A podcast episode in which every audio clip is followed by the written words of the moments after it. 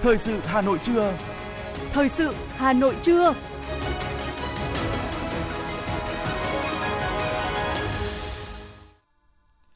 Võ Nam và Phương Nga xin được đồng hành cùng quý thính giả trong 30 phút của chương trình thời sự trưa nay, thứ năm ngày 4 tháng 8 năm 2022. Chương trình có những nội dung chính sau đây. Phó Bí thư Thường trực Thành ủy Nguyễn Thị Tuyến tới dự phát biểu khai mạc lớp bồi dưỡng cho cán bộ lãnh đạo. Bộ Công an sẽ ghi bổ sung nơi sinh trong phần bị trú của hộ chiếu mới. Bộ Tài chính đề xuất giảm thêm hai loại thuế để hạ nhiệt giá xăng. Trong phần tin thế giới có những thông tin, Liên minh châu Âu mong muốn tăng cường quan hệ với ASEAN. Gần 50% các công ty của Đức thiếu lao động có tay nghề. Sau đây là nội dung chi tiết. Thưa quý vị và các bạn, sáng nay, tại trường đào tạo cán bộ Lê Hồng Phong, Ban Thường vụ Thành ủy đã tổ chức khai giảng lớp bồi dưỡng cập nhật kiến thức cho 227 cán bộ lãnh đạo thuộc diện Ban Thường vụ Thành ủy quản lý. Đây là lớp thứ nhất trong tổng số 3 lớp dự kiến sẽ tổ chức trong tháng 8 năm 2022. Đồng chí Nguyễn Thị Tuyến, Ủy viên Trung ương Đảng, Phó Bí thư Thường trực Thành ủy dự phát biểu khai mạc chỉ đạo lớp bồi dưỡng. Với 3 ngày học tập, các học viên sẽ được nghe các chuyên gia, nhà khoa học, các đồng chí lãnh đạo, nguyên lãnh đạo các bộ ban ngành của Trung ương, Hội đồng lý luận Trung ương, giảng viên cao cấp của Học viện Chính trị Quốc gia Hồ Chí Minh trực tiếp truyền đạt 6 chuyên đề về tình hình kinh tế xã hội trong nước, quốc tế và thủ đô năm 2022, dự báo trong thời gian tới, đẩy mạnh xây dựng chỉnh đốn Đảng và hệ thống chính trị theo tinh thần kết luận 21 của Ban chấp hành Trung ương Đảng khóa 13, gắn với học tập và làm theo tư tưởng, đạo đức, phong cách Hồ Chí Minh, về đổi mới đồng bộ thể chế kinh tế với thể chế chính trị theo tinh thần nghị quyết Đại hội 13 về văn hóa trong lãnh đạo, quản lý và văn hóa quản lý ở thủ đô Hà Nội hiện nay, quá trình chuyển đổi số quốc gia và thực tiễn ở địa phương về cục diện thế giới hiện nay, đường lối, chính sách đối ngoại, hội nhập quốc tế của Đảng và Nhà nước ra soát lại sự cần thiết đầu tư, tính khả thi thực hiện với dự án mới là một phần nội dung trong kế hoạch về thúc đẩy triển khai, thực hiện, điều chỉnh kế hoạch đầu tư công trung hạn 5 năm 2021-2025 của thành phố Hà Nội do Ủy ban nhân dân thành phố ban hành ngày hôm qua. Theo kế hoạch trên, về việc thúc đẩy triển khai kế hoạch đầu tư công trung hạn 5 năm 2021-2025 cần nâng cao trách nhiệm, tính chủ động, quyết liệt của các chủ đầu tư, các chủ đầu tư tập trung triển khai quyết liệt thực hiện các dự án trong danh mục kế hoạch đầu tư công trung hạn đã được ủy xin lỗi quý vị, đã được Hội đồng Nhân dân thành phố quyết nghị nâng cao tỷ lệ giải ngân kế hoạch vốn được giao trong trung hạn và hàng năm, đặc biệt là các công trình trọng điểm. Cùng với đó đẩy nhanh công tác chuẩn bị đầu tư để hoàn thiện kế hoạch đầu tư công trung hạn 5 năm 2021-2025 và đủ điều kiện bố trí vốn cho các dự án. Để tạo điều kiện cho công dân Việt Nam ra nước ngoài học tập, du lịch, lao động, Bộ Công an, Bộ Ngoại giao đang phối hợp để xử lý các vấn đề mang tính kỹ thuật của hộ chiếu mới. Tránh Văn phòng Bộ Công an, Trung tướng Tô Ân Sô nhận định, trong thời gian sớm, chúng ta sẽ giải quyết được vấn đề này. Trước mắt, để tạo điều kiện thuận lợi, Bộ Công an sẽ ghi bổ sung nơi sinh của công dân trong phần bị trú của hộ chiếu. Nếu cần thiết, công dân có thể đến Cục xuất nhập cảnh hoặc cơ quan đại diện của Việt Nam ở nước ngoài bổ sung thêm phần bị trú. Bộ Công an sẽ phối hợp với các bộ ngành liên quan nghiên cứu các điều luật, quy định của pháp luật liên quan đến vấn đề hộ chiếu để có thể bổ sung thêm mục nơi sinh trong hộ chiếu mới. Theo thông tin từ Đại sứ quán Việt Nam tại Cộng hòa Séc, cộng đồng người Việt Nam tại Cộng hòa Séc hiện có khoảng 90.000 người, bao gồm cả người Séc gốc Việt và người song tịch. Trong đó có khoảng 63.000 là người Việt Nam, chỉ có quốc tịch Việt Nam và đang được chính quyền sở tại cấp tạm trú, thường trú và vĩnh trú để sinh sống, học tập và làm việc tại Cộng hòa Séc. Do đó, nhu cầu cấp đổi hộ chiếu Việt Nam của bà con tại Cộng hòa Séc là rất lớn. Sau thông báo chính thức của Đại sứ quán Cộng hòa Séc tại Hà Nội về việc dừng công nhận hộ chiếu mẫu mới, nhiều công dân Việt Nam tại Cộng hòa Séc đã bày tỏ lo lắng do có khả năng không được gia hạn cư trú hoặc gặp khó khăn khi làm các thủ tục hành chính khác với các cơ quan chức năng của Cộng hòa Séc khi sử dụng hộ chiếu mẫu mới. Đại sứ Việt Nam tại Cộng hòa Séc Thái Xuân Dũng cho biết, khi công dân có nhu cầu bổ sung nơi sinh và hộ chiếu mẫu mới, có thể đến phòng lãnh sự Đại sứ quán Việt Nam tại Cộng hòa Séc xuất trình hộ chiếu theo yêu cầu. Phòng lãnh sự căn cứ vào hồ sơ lưu tại đại sứ quán sẽ bổ sung nơi sinh và hộ chiếu của công dân và có thể trả ngay trong ngày làm việc. Cho đến nay, đại sứ quán chưa nhận được phản hồi chính thức từ phía cơ quan chức năng Cộng hòa Séc về vấn đề liên quan đến hộ chiếu mẫu mới.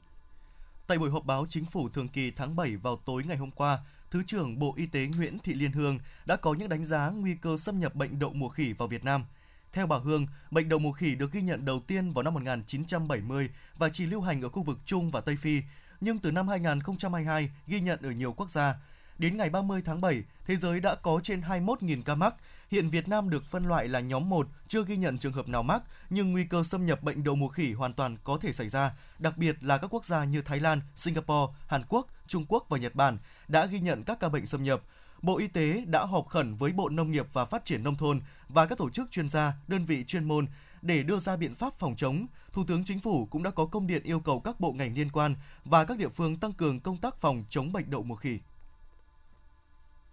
Thưa quý vị và các bạn, để thực hiện tốt chính sách dân vận khéo gắn kết tình cảm quân dân tại nơi địa bàn đóng quân, Trung tâm Bồi dưỡng nghiệp vụ Cảnh sát biển đã triển khai chương trình Cảnh sát biển với đồng bào dân tộc, tôn giáo nhằm gắn kết tình quân dân và tuyên truyền các hoạt động về tình hình biển đảo hiện nay và hoạt động thực thi pháp luật của Cảnh sát biển Việt Nam cho nhân dân trên địa bàn huyện Thanh Oai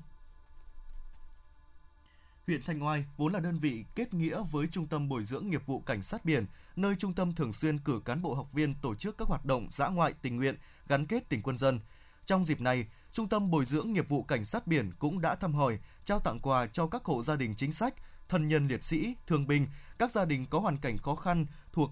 đồng bào tôn giáo, các cháu học sinh vượt khó học giỏi, tiền mặt và đồ dùng học tập cho các cháu trường mầm non của xã với tổng số tiền gần 50 triệu đồng – anh Nguyễn Đình Mẫn, thôn Thiên Đông, xã Mỹ Hưng, huyện Thanh Oai chia sẻ. Trước tiên thì xin cảm ơn chính quyền và gọi là à, bên à, cảnh sát biển và à, các ừ, ừ, chính quyền địa phương và có sự quan tâm đến gọi là mẹ mình và gia đình trong lúc thời gian covid vừa qua. Có sự quan tâm chẳng biết nói gì cả mình xin trước tiên mình xin cảm ơn.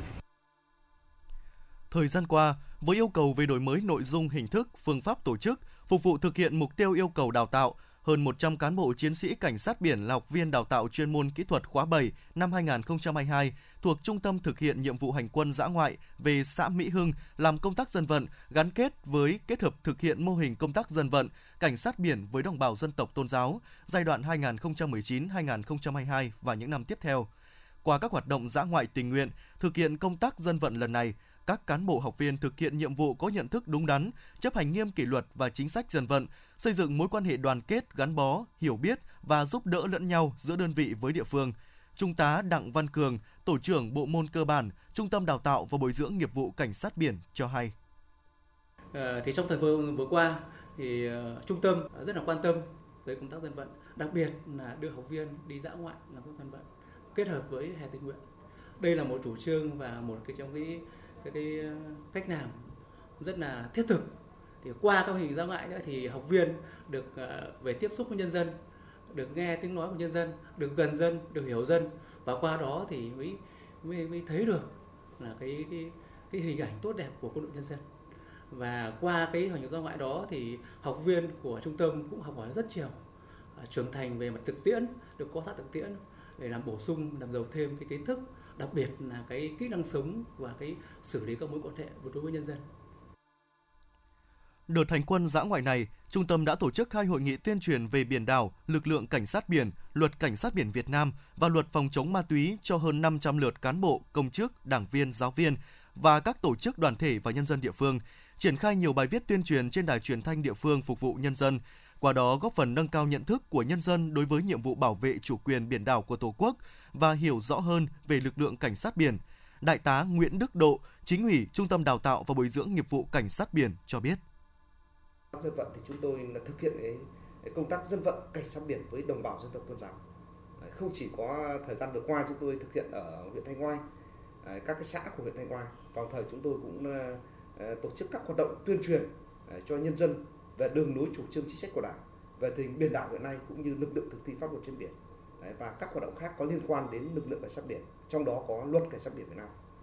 À, thì à, qua các hoạt động dân vận thì có thể nói là à, cán bộ cũng như giáo viên à, của trung tâm đã hiểu hơn về cái hoạt động à, rất ý nghĩa này. À, và qua đó thì à, đã bồi đắp nên cái hình ảnh à, người chiến sĩ cảnh sát biển à, trong lòng nhân dân. Bên cạnh đó, trong quá trình thực hiện nhiệm vụ, cán bộ học viên của trung tâm đã phối hợp với địa phương tổ chức dân hương, dân hoa anh hùng liệt sĩ, tham dự đêm thắp nến tri ân tại nghĩa trang liệt sĩ xã Mỹ Hưng, tổ chức tu sửa vệ sinh nghĩa trang liệt sĩ của xã với trên 80 ngày công, trao tặng quà cho các hộ gia đình chính sách, thân nhân liệt sĩ, thương binh, các gia đình có hoàn cảnh khó khăn thuộc đồng bào tôn giáo, các cháu học sinh vượt khó học giỏi. Đồng thời, phối hợp với các tổ chức chính trị xã hội, nhân dân, tu sửa, dọn cỏ, trồng mới, chỉnh đường hoa của các đoàn thể, đường liên thôn liên xã, dọn bèo, khơi thông dòng chảy kênh mương nội đồng và nhiều việc làm thiết thực khác. Tổ chức giao lưu văn nghệ, chiếu phim tư liệu về lực lượng cảnh sát biển, giao lưu bóng đá, bóng truyền, cầu lông, tạo ra không khí vui tươi, đoàn kết, gắn bó giữa địa phương và đơn vị.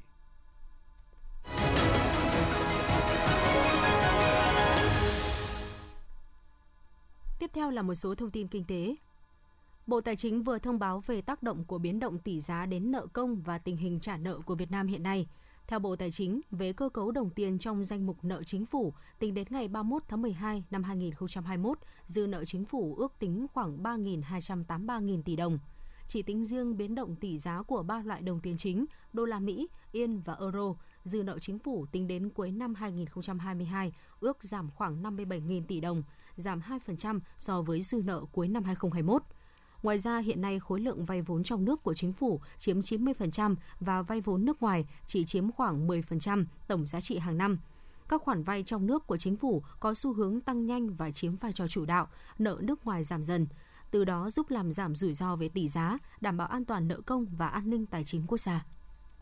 Thưa quý vị, Bộ Tài chính vừa phát đi thông cáo báo chí về một số vấn đề nóng được dư luận quan tâm liên quan đến lĩnh vực quản lý của Bộ trong một tháng vừa qua. Trong đó có nội dung liên quan đến việc chính phủ đang nghiên cứu giảm thêm thuế đối với xăng dầu, cũng như việc điều chỉnh các sắc thuế nhập khẩu và thuế tiêu thụ đặc biệt với mặt hàng này và thời điểm dự kiến trình Quốc hội.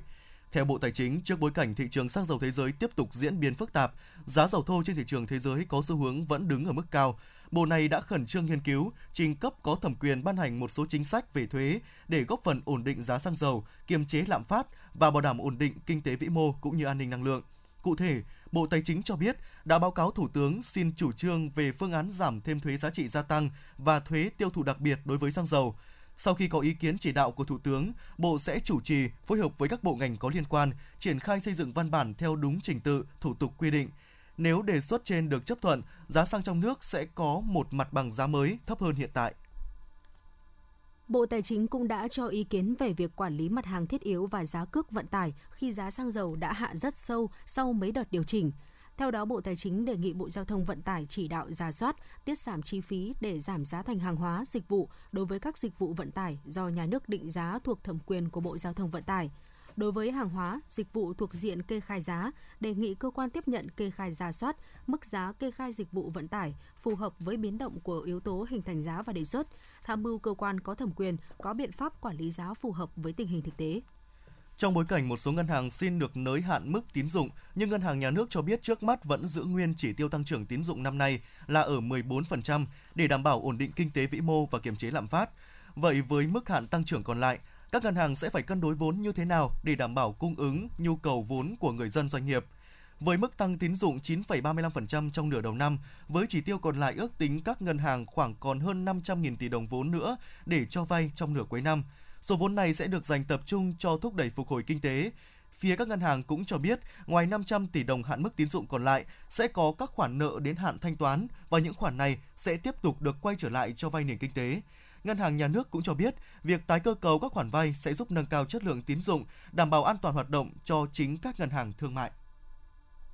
Thực hiện chỉ đạo của Bộ Tài chính, Tổng cục Thuế đã triển khai diện rộng ứng dụng hóa đơn điện tử trên phạm vi toàn quốc từ ngày 21 tháng 4 năm 2022. Số lượng người dùng và số lượng hóa đơn được cấp ra từ hệ thống rất nhiều, nên đôi lúc hệ thống xảy ra tình trạng nghẽn tải. Tổng cục Thuế đã tăng tài nguyên hệ thống để đáp ứng nhu cầu sử dụng của người nộp thuế và cán bộ thuế. Đến thời điểm hiện tại, hệ thống đã đi vào hoạt động ổn định, đáp ứng nhu cầu khai thác và sử dụng. Kết quả triển khai hóa đơn điện tử trên toàn quốc tính đến ngày 28 tháng 7 năm 2022 như sau. Hóa đơn có mã là 252,7 triệu hóa đơn, hóa đơn không mã gửi đầy đủ đến cơ quan thuế 203,2 triệu hóa đơn, hóa đơn không mã gửi theo bảng tổng hợp đến cơ quan thuế 376,6 triệu hóa đơn, hóa đơn theo lần phát sinh 193,9 nghìn hóa đơn. Thưa quý vị, trong bối cảnh giá cả hàng hóa tăng phi mã, nhiều hệ thống siêu thị tại Hà Nội liên tục tổ chức chương trình khuyến mãi với mức giảm sâu ở nhiều ngành hàng. Tại một số chuỗi siêu thị, người tiêu dùng được giảm giá 10% trên toàn hóa đơn với mặt hàng hải sản và rau củ nếu đi chợ trước 10 giờ sáng các ngày trong tuần. Trong ngành hàng tiêu dùng, các loại nước giặt, dầu tắm gội giảm từ 20.000 đến 40.000 đồng tùy từng sản phẩm. Bên cạnh đó, siêu thị cũng đang áp dụng các mức khuyến mãi từ 10 đến 30% với nhiều loại thực phẩm tươi sống khác. Cụ thể, thịt ba chỉ bò đông lạnh giảm từ 135.900 đồng một gói còn 104.000 đồng một gói, thịt gầu bò giảm từ 167.900 đồng một gói còn 157.900 đồng một gói, phi lê gà giảm từ 82.600 đồng một kg còn 74.500 đồng một kg, má đùi gà cánh gà giá khoảng 68 đến 76.000 đồng một kg, thịt đùi heo giữ ổn định ở mức 125.000 đồng đến 132.000 đồng một kg, dầu đậu nành Trường An loại 2 lít giảm còn 115.000 đồng một can. Ngoài ra, chương trình khuyến mãi cũng diễn ra ở các ngành hàng như nước giải khát, bánh kẹo, thực phẩm đóng gói, sản phẩm chăm sóc cơ thể với mức giảm từ 15 đến 20% hoặc tặng kèm các phần quà như tô sứ, kem đánh răng, dầu tắm gội. Thưa quý vị và các bạn, sau hơn 4 tháng mở cửa trở lại, phố cổ Hà Nội lại nhộn nhịp đón khách du lịch. Những sản phẩm du lịch mới lạ, độc đáo và hấp dẫn đã dần hình thành phục vụ du khách. Những con phố chính như phố Tạ Hiện, Mã Mê, Đào Duy Từ sau một thời gian nghỉ dịch đã khoác cho mình tấm áo mới. Vẫn là những nét cổ kính xưa, mái ngói thâm nâu nhưng quận Hoàn Kiếm đã chỉnh trang và cắt đi những mái tre, mái vẩy, tạo cho con phố diện mạo mới. Điều này thu hút du khách không chỉ đến đây giao lưu chia sẻ mà còn giúp cho họ luôn nhớ đến phố cổ Hà Nội. Phố Tả Hiện, phường Hàm Buồng, quận Hoàn Kiếm những ngày này rất đông khách đến tham quan. Khách trong nước có, ngoại quốc có, nhưng đông nhất vẫn là khách trong nước và một số nước châu Á như Trung Quốc, Hàn Quốc. Bà Raura Zora, du khách nước ngoài đến đây rất vui vì thấy phố cổ nhộn nhịp trở lại như xưa, được nói cười, giao lưu với khách. Well, we just arrived here, but we can see that there are a lot of pubs, a lot of people in the street, a lot of uh, people having drinks, and very social people, very social life. So we are really enjoying. Đang có rất nhiều người ở đây, tôi thích sự nhộn nhịp này. Chúng tôi mới đến con phố này và mọi người đang tận hưởng uống bia, giao lưu với nhau rất vui vẻ, nên chúng tôi rất thích con phố này. Niềm vui không chỉ có những du khách nước ngoài mà cả những khách vốn quen với không khí nhộn nhịp của phố cổ. Chị Hoàng Thị Mai Anh, du khách thường xuyên đến phố cổ Hà Nội với gia đình vào dịp cuối tuần. Sau thời gian nghỉ dịch, nay được trở lại phố cổ, chứng kiến cảnh nhộn nhịp thân quen, chị Mai Anh cho biết. Đối với tôi thì thủ đô phố cổ nó có một cái sức hút rất là mãnh liệt Ờ, tôi yêu thủ đô, yêu những cái con đường nhỏ tấp nập nhộn nhịp người vào mỗi buổi chiều và rất là thích đi bộ để ngắm nhìn mặt hồ Gươm phẳng lặng với những cái ánh đèn đủ màu sắc, nhất là khi mà trời tối ánh đèn lên thì rất là lung linh. À, hàng tuần thì cứ tới dịp ừ, thứ bảy chủ nhật là tôi lại lựa chọn một hai điểm nổi tiếng đặc trưng ở trên ờ, thủ đô ở phố cổ ấy để tìm hiểu về lịch sử về văn hóa của thủ đô Hà Nội và đặc biệt là được hòa vào cái dòng người đi bộ rất là tấp nập uh, cảm giác rất là thú vị Hiện tại, số lượng khách du lịch đến khu vực phố cổ mua sắm tham quan đã đông dần. Nơi đây có giá trị rất lớn trong việc thu hút khách du lịch, không chỉ bởi quần thể đậm đặc các di sản, di tích, mà còn bởi đặc trưng riêng trong đời sống của cư dân. Các đơn vị điểm đến có sự kết nối mật thiết với doanh nghiệp lữ hành để tạo thêm nhiều tuyến tham quan hấp dẫn, cũng như tổ chức thêm nhiều hoạt động trải nghiệm để thu hút du khách. Ông Nguyễn Hoàng Đức, Phó Chủ tịch Ủy ban nhân dân phường Hàm Buồm, quận Hoàn Kiếm cho biết. Đối với người cao điểm thì chúng tôi đã triển khai là toàn bộ các cái tuyến phố trên địa bàn và tháo ra gần như gần hết cái mái che mái vẩy à, xuống cấp và cũng đã tuyên truyền vận động cho người dân thì chấp hành theo các cái việc kinh doanh theo đúng các cái chỉ giới quy định như là ba tổ cuối tuần thì được bán trên mép vỉa hè còn các ngày bình thường thì chúng tôi cũng đều có cái triển khai quán triệt là thực hiện đúng theo cái ờ, trật tự đô thị và cũng ờ, tăng cường thêm cả cái bên UNCO là giữ gìn vệ sinh đảm bảo để đón khách du lịch. Tiềm năng phát triển các sản phẩm du lịch mới cho khu phố cổ Hà Nội là rất lớn. Quận Hoàn Kiếm đang tập trung chỉ đạo đa dạng những sản phẩm du lịch, nhưng chú trọng xây dựng sản phẩm du lịch độc đáo, hấp dẫn, trong đó đẩy mạnh các hoạt động du lịch mang đậm đà bản sắc văn hóa dân tộc với lối trình diễn sinh động, kết nối thành câu chuyện hình thành, phát triển của Hà Nội – kết nối các điểm đến tại Hà Nội trong nước với không gian di sản quốc gia đặc biệt Hồ Hoàn Kiếm và không gian di sản quốc gia phố cổ Hà Nội, đồng thời hỗ trợ kết nối các đơn vị lữ hành, khai thác và xây dựng các sản phẩm du lịch, xây dựng tour, giới thiệu các điểm đến. Cùng với đó tạo điều kiện hỗ trợ tổ chức các sự kiện, các cuộc thi về âm nhạc truyền thống, thu hút khách du lịch đến với di sản có một cùng hai trên mảnh đất ngàn năm văn hiến.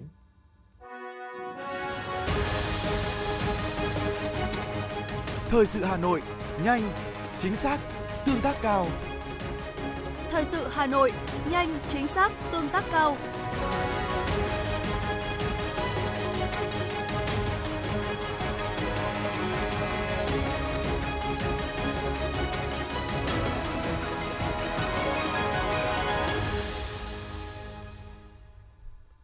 Thưa quý vị, Phó Giám đốc Sở Y tế Hà Nội Vũ Cao Cương vừa ký công văn gửi các đơn vị y tế trong ngành chỉ đạo về việc tiếp tục thực hiện luật phòng chống ma túy. Theo đó, Sở Y tế Hà Nội yêu cầu các đơn vị tiếp tục ra soát công tác tổ chức thực hiện các điều kiện, xác định tình trạng của đơn vị, các quy trình chuyên môn theo đúng quy định tại Nghị định số 109 của Chính phủ và Thông tư số 18 của Bộ Y tế. Sở Y tế Hà Nội yêu cầu Bệnh viện Tâm thần Hà Nội tiếp tục thực hiện hướng dẫn, kiểm tra, giám sát chuyên môn đối với công tác xác định tình trạng nghiện, sử dụng thuốc hỗ trợ điều trị cắt cơn nghiện ma túy, tăng cường công tác phối hợp, tổ chức đào tạo, tập huấn, truyền thông, phổ biến cho các đối tượng có liên quan các quy định về xác định tình trạng nghiện ma túy, phối hợp với các đơn vị liên quan về chuyên môn trong công tác xác định tình trạng nghiện, tham gia các đoàn kiểm tra liên ngành khi có yêu cầu.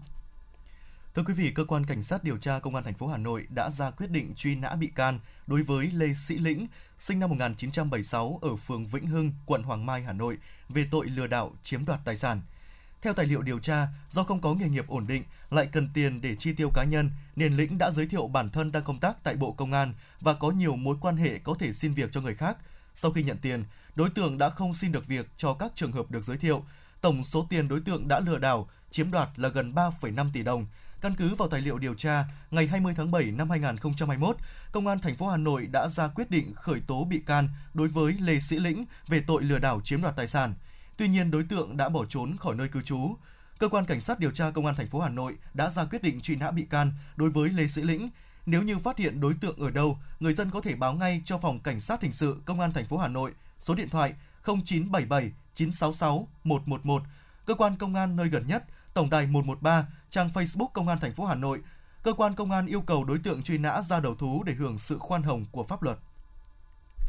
Ngày hôm nay, Công an quận Hai Bà Trưng, Hà Nội cho biết, từ tin báo của người dân qua trang Facebook Công an thành phố Hà Nội, lực lượng liên ngành quận Hai Bà Trưng đã ra quyết định xử phạt 34 triệu đồng đối với chủ một cơ sở kinh doanh trái phép bóng cười trên địa bàn.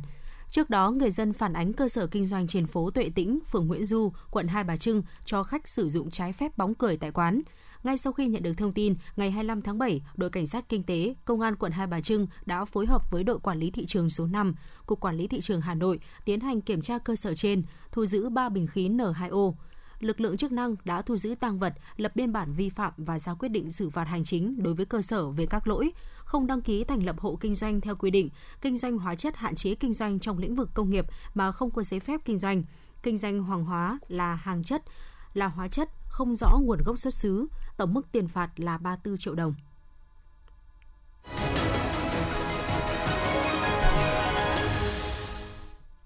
Xin được chuyển sang phần tin thế giới, thưa quý vị. Từ ngày mùng 3 đến mùng 5 tháng 8, đại diện cấp cao về chính sách an ninh và đối ngoại của Liên minh châu Âu, kiêm Phó Chủ tịch Ủy ban châu Âu Joseph Borrell tới Campuchia để tham dự hội nghị bộ trưởng thường niên giữa EU và Hiệp hội các quốc gia Đông Nam Á ASEAN, cũng như hội nghị bộ trưởng diễn ra diễn đàn khu vực ASEAN và tổ chức một số cuộc họp song phương. Dự kiến ngày hôm nay, ông Borrell sẽ đồng chủ trì hội nghị Bộ trưởng ASEAN-EU thường niên cùng Bộ trưởng Ngoại giao Philippines Enrique Manalo. Tại cuộc họp này, EU và ASEAN sẽ thông qua kế hoạch hành động ASEAN-EU mới, trong đó đề ra nhiều lĩnh vực hợp tác sâu rộng hơn trong 5 năm tới, từ năm 2023 đến năm 2027, bao gồm phục hồi sau đại dịch, thương mại, dựa trên quy tắc và kết nối bền vững, biến đổi khí hậu, nghiên cứu và an ninh.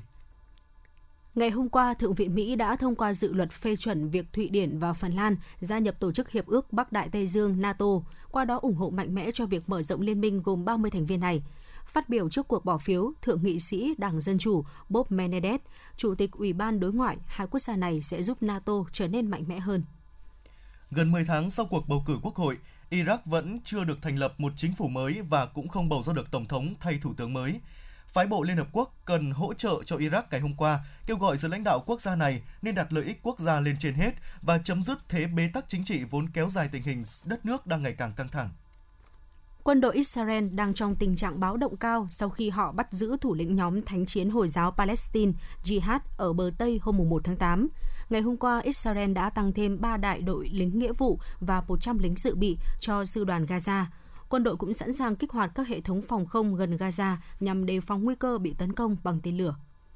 Tổ chức Y tế Thế giới ước tính rằng có hơn 80 triệu người ở 7 quốc gia trong vùng sừng châu Phi, bao gồm Djibouti, Ethiopia, Kenya, Somalia, Nam Sudan, Sudan và Uganda đang trong tình trạng mất an ninh lương thực. Trong đó hơn 37,5 triệu người được xếp ở giai đoạn khủng hoảng mà mọi người cần bán tài sản của họ để nuôi sống bản thân và gia đình và nơi sự suy dinh dưỡng diễn ra tràn lan. WHO đang trông chờ vào sự hỗ trợ của cộng đồng quốc tế để triển khai các công việc trên thực địa nhằm ứng phó với mối đe dọa kép hiện nay, điều trị cho những người bị suy dinh dưỡng và bảo vệ họ khỏi các bệnh truyền nhiễm. Tổng thư ký Liên Hợp Quốc Antonio Guterres kêu gọi đánh thuế khoản lợi nhuận khổng lồ mà các công ty dầu khí thu được nhằm giảm thiểu tác động của cuộc khủng hoảng năng lượng đối với những người dân nghèo. Phát biểu tại lễ ra mắt báo cáo thứ ba của nhóm ứng phó khủng hoảng toàn cầu về lương thực, năng lượng và tài chính do cuộc xung đột tại Ukraine, người đứng đầu Liên Hợp Quốc nhấn mạnh rằng việc các công ty dầu khí thu lợi nhuận khổng lồ do khủng hoảng năng lượng và đẩy gánh nặng tài chính lên vai những người dân nghèo nhất, đồng thời gây ra hậu quả to lớn cho khí hậu và môi trường là vô đạo đức. Kết quả cuộc khảo sát mới do Viện Nghiên cứu Kinh tế Đức tiến hành cho biết gần 50% các công ty hiện nay đang thiếu nhân công, thậm chí phải thu hẹp quy mô hoạt động kinh doanh do không đủ người lao động. Những ngành bị ảnh hưởng nặng nề nhất phải kể đến các công ty cung cấp dịch vụ, ghi nhận thiếu lao động có tay nghề cao lên tới 54,2%. Trong số các công ty trên, dịch vụ khách sạn và cung cấp nhà ở có tỷ lệ thiếu nhân công trên mức trung bình lên tới 64%.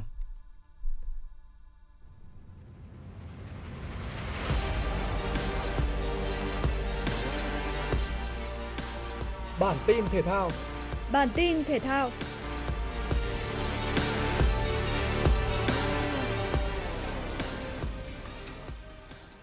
U16 Việt Nam tiếp tục gây ấn tượng ở giải U16 Đông Nam Á 2022. Trước đối thủ là U16 Philippines, lối chơi áp đảo của thầy trò huấn luyện viên Nguyễn Quốc Tuấn được chuyển hóa thành hai bàn thắng liên tiếp trước khi hiệp 1 kết thúc. Văn Thuận mở tỷ số ở phút 38 với pha dứt điểm cận thành. Long Vũ nhân đôi cách biệt trong pha đối mặt thủ môn ở phút 43. Sang hiệp 2, Đức Thiện nâng tỷ số lên 3-0 với pha làm bàn ở phút 56. Sau đó, Công Hậu cũng lập cú đúp ở phút 57 và 72 để ấn định kết quả 5-0. Kết quả này giúp U16 Việt Nam củng cố ngôi đầu bảng A. Thầy trò huấn luyện Nguyễn Quốc Tuấn sẽ chính thức giành vé vào bán kết nếu chủ nhà Indonesia không thua trước Singapore ở trận đấu lúc 20 giờ hôm nay.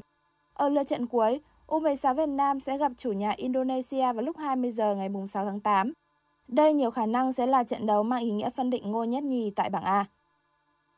Sài Gòn Hit hành quân đến sân của Nha Trang Dolphin tại game 3-2 giải bóng rổ Việt Nam. Xuyên suốt 4 hiệp đấu, hai đội chơi đôi công kịch tính. Hit chơi bùng nổ trong hiệp đầu, Dolphin phản công ở hiệp thứ hai. Sang hiệp 3, Hit vượt lên nhưng lại bị Dolphin gỡ hòa trong hiệp cuối. Bước ngoặt của trận đấu đến khi bóng chuyển đến tay Avery Stracher. Trước sức ép phòng ngự từ cỗ máy block Alonso Stafford của Saigon Heat, Avery Stracher đã tự tin thực hiện pha ném 3 điểm, trực tiếp đưa Dolphin nới rộng khoảng cách 76-71. Heat sau đó dâng cao đội hình gây áp lực lên toàn sân với Dolphin. Dù Madarius Kip đã ghi liên tiếp 4 điểm, nhưng thời gian không đủ để ông 30 gỡ hòa. Có thể nói pha ném 3 điểm đẳng cấp của Avery Schwarzer mang về chiến thắng 7-6-75 cho Dolphin. Đội tuyển nữ U18 Việt Nam đã tận dụng tối đa một ngày nghỉ để có sự chuẩn bị tốt nhất cho trận chung kết U18 Đông Nam Á 2022 gặp Australia. Huấn viên Akira cho toàn đội đi bộ thả lỏng trong khuôn viên khách sạn khi thời tiết mưa to. Tới buổi chiều, toàn đội ra sân tập và chỉ thực hiện một số bài tập nhẹ nhằm đảm bảo thể lực tốt nhất cho trận chung kết. Trận đấu giữa U18 Việt Nam với U18 Australia sẽ diễn ra vào lúc 20 giờ tối nay trên sân vận động Gelora Jakabaring của Indonesia. Thầy trò huấn viên Akira sẽ phải rất nỗ lực để giành chiến thắng trước nền bóng đá luôn đứng top đầu thế giới như Australia. Emil Rusuvori chạm trán hạt giống số 2 Hubert Sukat, người được vào thẳng vòng 2 giải quần vợt City Open 2022. Set mở màn tay vợt người Phần Lan xuất sắc giành được breakball ở game thứ 5, qua đó thắng 6-4. Bước sang set 2, tay vợt hạng 4 sau ATP tiếp tục khiến Hukas trải qua những giây phút khó khăn, thậm chí phải bước vào loạt tie break để phân định thắng thua. Với phong độ và tinh thần không ổn định, Hubert Hukas tiếp tục gác vợt với tỷ số 3-7 và sớm nói lời chia tay với City Open. Thưa quý vị, thưa quý vị, dự báo thời tiết vùng ờ, khu vực Hà Nội chiều và tối ngày 4 tháng 8 năm 2022 như sau. Chiều nắng nóng, chiều tối và đêm có lúc có mưa rào và rông, đêm không mưa, nhiệt độ sẽ rơi vào từ 30 tới 36 độ C. Chương trình thời sự buổi trưa của Đài Phát thanh Truyền hình Hà Nội đến đây là hết. Chỉ đạo nội dung Nguyễn Kim Khiêm, chỉ đạo sản xuất Nguyễn Tiến Dũng, tổ chức sản xuất Trà My, đạo diễn Kim Oanh cùng các phát thanh viên Võ Nam Phương Nga và kỹ thuật viên Quang Ngọc thực hiện. Xin chào và hẹn gặp lại quý vị và các bạn.